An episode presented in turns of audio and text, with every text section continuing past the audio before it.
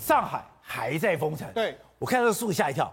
他说一天封城的代价四百五十亿，有这么高吗？没错，事实上这是根据这个经济学家的估算，估算说如果上海封城一一天的话，这损失大概一百亿人民币，折合新台币是四百五十四亿。所以呢，你知道，因为整个上海封城的关系，现在世界银行已经要下修今年中国的经济成长率，原本是预估是五点五哦，那现在为止来说，它已经从五点四，然后下修到五，那如果再更糟的话，可能会下修到四趴左右这个数字。好，我们讲，事实上，现在上海呢，这个封城之后，可能对全世界的海港航运呢，会影响非常重大。为什么这样？对海运有影响。对，为什么？因为事实上，就中国大陆呢，目前有几个重要港口，一个是上海，一个是这个深圳。所以为什么我们前几天看到所有的船都在外这个上海外面绕来绕。因为除了宁波之外，就是上海。但上海目因为目前为止，上海被封城之后，现在整个物交通物流业完全大乱。实际上，你看，你可以看到为什么他们没办法？为什么会完全塞住？第一个。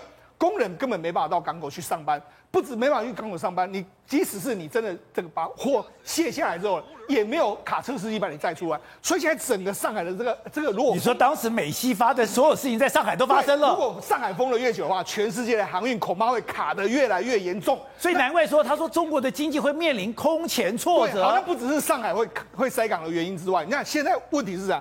因为上海被封城之后，他们很多内需完全店铺都被关掉，很多人都在抗议啊，说：“哎，我的店铺如果真的被关掉的时候，我搞不好我还要缴这个贷款啊。”甚至现在很多国外的订单，他现在已经要转移到什么印度啦，转移到墨西哥，还有东欧这些地方。我们不昨天不是讲到吗？昆山这个地方的这个很多订单可能都会跑掉。好，那我们讲，像这几天的封封，因为封城的时候引引发了非常多，我们啊很多很多中国大陆的这个民众在那边抗议。为什么来抗议？我们给大家讲一个，真的，因为他没东西吃。没东西吃的时候，他就订肯德基，订肯德基的炸鸡肉，可以订肯德基，对，订了肯德基炸鸡，就肯德基官方就跟他说，哎、欸，不好意思哦，你之前的这个订单呢，因为现在呢政府要公保需要，所以没办法满足你。哎、欸，他就觉得为什么没办法满足，没办法送到？哎、欸，他就说，哎、欸，被政府拿去了。他说我已经付钱了，付钱他不管你，他说反正政府征收已经把你拿走，哎、欸，没有退我钱就算了。政府征收肯德基，没有给我钱就算了，就没想到没多久之后。肯德基，哎、欸，他出现在哪里？出现在别的这个客区、这个社区里面。因为在别的社区里面来说，他们要发第二次的免费物资，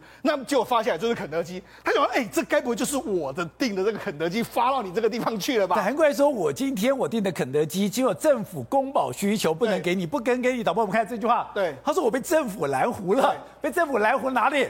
送到长宁去了。对，那你知道为什么他很生气吗？哎、欸。我是中下阶级的人，我这个订这个肯德基是我要吃，就没想，哎，长宁这个地方是比较好的社区、啊，真假的？对啊，想，哎哎，我是中下阶层，就送到比较好的。劫贫济富，这这个很多人在那边生气。好，那除了这个人生气之外，这这位民众也是一样，因为他被封城之后，他没有东西吃，没有东西吃，他跟这个电话对 对面的这个领导一直骂，一直骂，他足足骂了两分钟之久，骂了两分钟之后，很多人出来拦他说，你不要再骂了，不要再骂，就那很生气了。